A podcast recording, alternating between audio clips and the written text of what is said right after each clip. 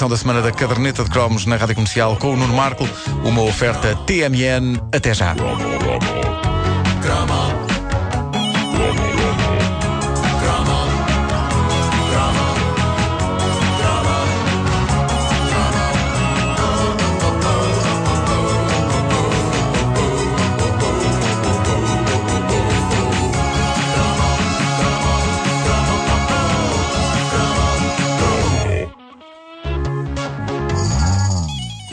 Durante muitos anos perturbadores da minha vida, em 1987, esta música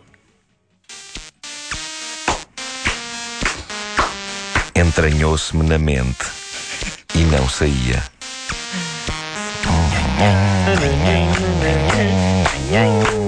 Mas se vocês batiam palmas enquanto isto dava, como é que jogavam? Com as mãos ocupadas a bater palmas, não? Não, o que é mais inquietante, Wanda, é que nós já vimos aqui Nuno e Vasco dançando isto. Fizeram coreografia. Com dança Não russa. foi com esta música. Não, não, não. Não foi já, com esta já- música. já vamos separar as águas. Eh, houve noites, meus amigos, em que eu não conseguia dormir Porque vi as peças com a isto na cair. cabeça. E porque via as peças a cair. És como eu. E a culpa, a culpa é de um indivíduo chamado Alexei Payitnov. Era pai de nove. Pai de quantos? Como é que eu tinha tempo para fazer jogos? De nove? Pai de nove. Bom, eh, não sei se vocês estão lembrados, isto era a música daquele que para muitos de nós foi o primeiro jogo de Tetris das nossas vidas, para o ZX Spectrum 48K.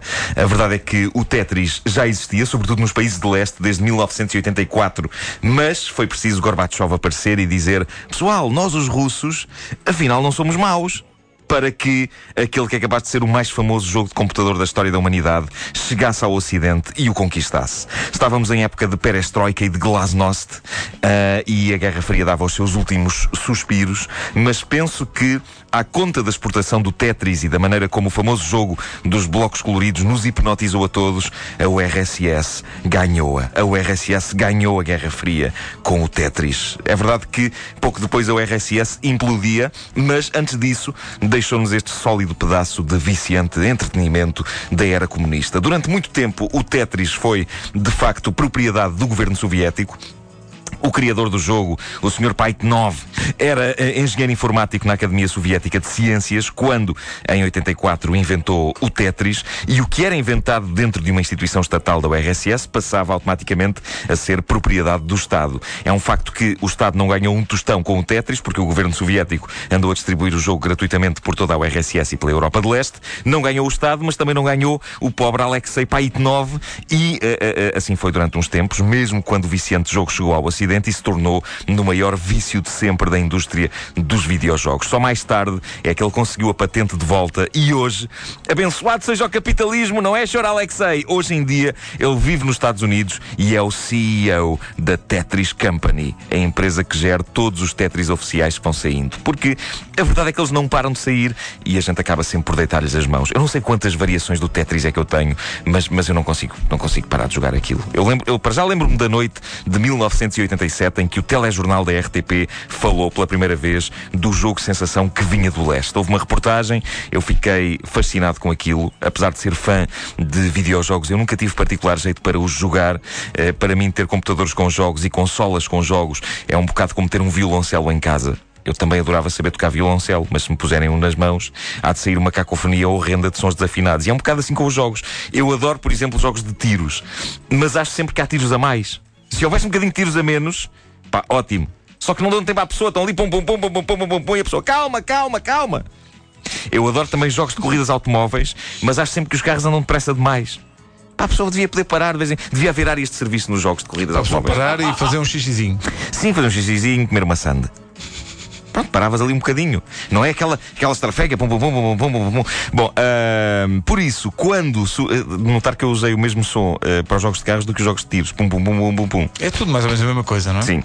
Por isso, quando surge aquela reportagem em 87 no telejornal a falar do quão viciante era um jogo que, à primeira vista, consistia em fazer pouco mais do que encaixar peças umas nas outras, eu fiquei interessado e, nas semanas seguintes, passei a vida a ir à minha loja habitual fornecedora de jogos do Spectrum, que era a Agrimpor, no extinto centro comercial Igoper, junto à estação de Benfica.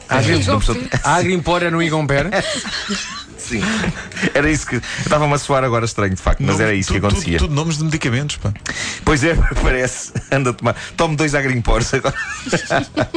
Mas eu sempre à espera que no papelinho que eles afixavam na porta, com os últimos lançamentos de jogos do Spectrum, aparecesse o tão badalado e promissor Tetris. A Agrimpor eh, ainda hoje existe, creio que já não vende jogos. Quando eu dizia que ia à Agrimpor, as pessoas ficavam a pensar que eu tinha uma horta e queria ia comprar adubos de fabrico estrangeiro. Porque eu acho que era isso que soava Agri-Impor. Eu não me importava, porque cá no fundo preferia que as pessoas pensassem que eu era um jovem agricultor do que um geek. Ah, era mais, tinha mais estilo, não é? Pegar na Claro. enxada e cavar. Ah, um dia o Tetris apareceu na Agrimpor e toda a gente andava doida com o Tetris, não se falava de outra coisa. E eu acho que essa foi a única vez na loja que eu apanhei fila. Toda a gente queria o Tetris e o senhor que fazia as cópias não tinha mãos a medir. Simpatizada, nós já aqui falámos disso noutro cromo, havia nas lojas de computadores um senhor que fazia cópias. Era pirataria aceito como uma normalíssima prática comercial às claras. Comprar jogos do Spectrum copiados era como ir à mercearia comprar brócolos. Simplesmente ia-se. Pronto. Havia uma vaga sensação de que aquilo talvez não fosse inteiramente legal, mas ninguém queria pensar nisso a fundo. Portanto, eu trouxe o Tetris para casa, todo contente, pulo a carregar no meu querido Spectrum,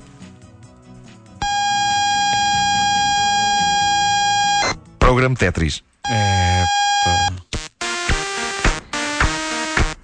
E pumba, daí a uns minutos, o ecrã era fascinante, era uma explosão de cor com a silhueta do Kremlin. Lembram-se? Assim a destacar-se Mas, no mas horizonte. depois este, este jogo Tetris para, para Spectrum era muito lento, não era muito lento. Depois começava a acelerar aquilo. Aquilo, aquilo eh, demorava muito tempo a virar as. as- sim, sim, sim. Hoje em dia nos, nos, nos Hoje é alucinante. é alucinante. Hoje é alucinante. Não, começa devagarinho e depois vai para aí fora. Mas eu daí a uns minutos estava ah, absolutamente agarrado. Eu não me lembro de um jogo ocupar tanto tempo da minha vida. Eu nem sequer.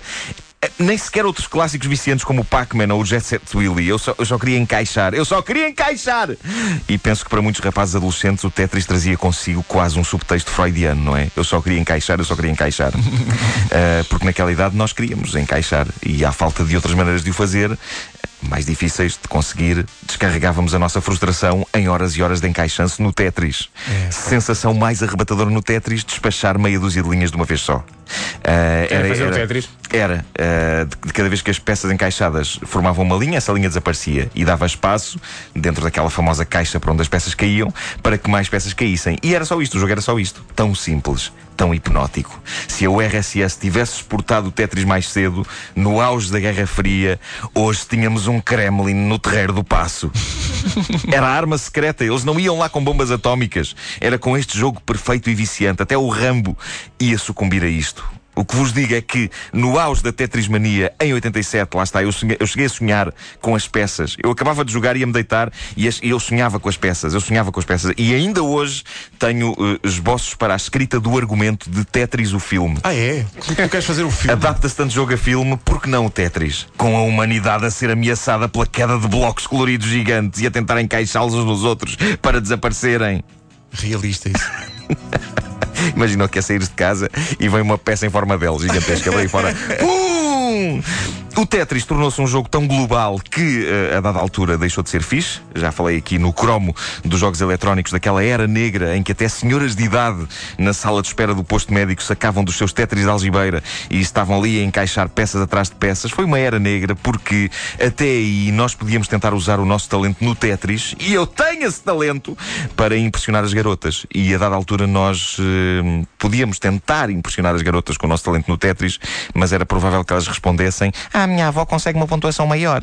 É, pá, isso Era não é bom. Isso não é, terrível. isso não é prestígio. Terrível. Lentamente, as senhoras de idade voltaram para as revistas Maria e largaram os jogos eletrónicos, e hoje em dia o Tetris voltou para as mãos de quem o merece. As minhas, por exemplo. E hoje impressiono a minha mulher com os meus dotes para o Tetris, até ela pegar no jogo e fazer pontuações muito superiores. Ainda Raios. acontece, portanto. Ora bem, havia a diferença entre a música do Tetris para Spectrum Sim. E a versão, a versão de arcada das Claro. máquinas. Vamos cantar a versão de arcada? Vamos a isso. Fã, fanana, Fanana, fanana, fanana, fanana, fã, fã, fã. Fanana, fanana, fanana, fanana. E tinha os a dançar assim com as pernas para o lado. Tipo Kalinka. Não sei se. Não, a câmara uma está- pena, está- uma está- pena, está- não, está- uma câmara pena está a desligada. webcam estar desligada. Felizmente está desligada. Eram Foi bonecos um, com. foi um momento tão bonito. Bonecos agora. com uns gorros Ou altos, então não. daqueles go- gorros russos, a dançar assim com as pernas uma para cada lado, e depois dizias tu que vinha uma bengala e puxava. Quando Ah, passavas de nível, o bonequinho começava a dançar e depois quando tu, quando tu carregavas para, o boneco parar de dançar e passar ao nível seguinte, Sim. aparecia uma, uma espécie de uma bengala que puxava o boneco pelo pescoço e tirava-o de lá. Pois é, é verdade. Ah, pá, muitos tempos a, pensar- a jogar Tetris na arcada. Wanda, Ah, o que é que foi isto? Olha, nem sei, Pedro. Não te lembras da música? Estou sem palavras. mas a, a- a do, a do Spectrum é, é a minha preferida. Tem o Pode não ser. não é? Pois é, pois é, pois é. Pode não ser tão russa, mas mesmo assim tem um certo. Olha, há um certo tom russo nisto, não é? Portanto, escreve-se Jetanã. Mas é, mas é mais. Eh, tirar a letra é francês. É mais obsessivo. Eu acho que esta, a versão do Spectrum mostra bem o que é que o Tetris fazia à cabeça das pessoas. Não vais dormir, não vais dormir, não vais dormir, não vais dormir, não vais dormir, vais enlouquecer e não vais pensar em mais nada.